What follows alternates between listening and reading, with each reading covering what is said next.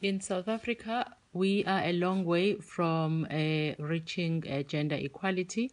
Uh, in spite of the initiatives uh, that came with the ANC led government in 1994, one of those is employment equity, which seek to level the playing field uh, across race and uh, to a lesser extent across gender. the employment equity of 1998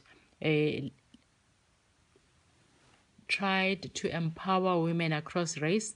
So white women and black women uh, actually were uh, beneficiaries of uh, the employment equity. in spite of that, though, the private sector has lagged behind in terms of gender equality.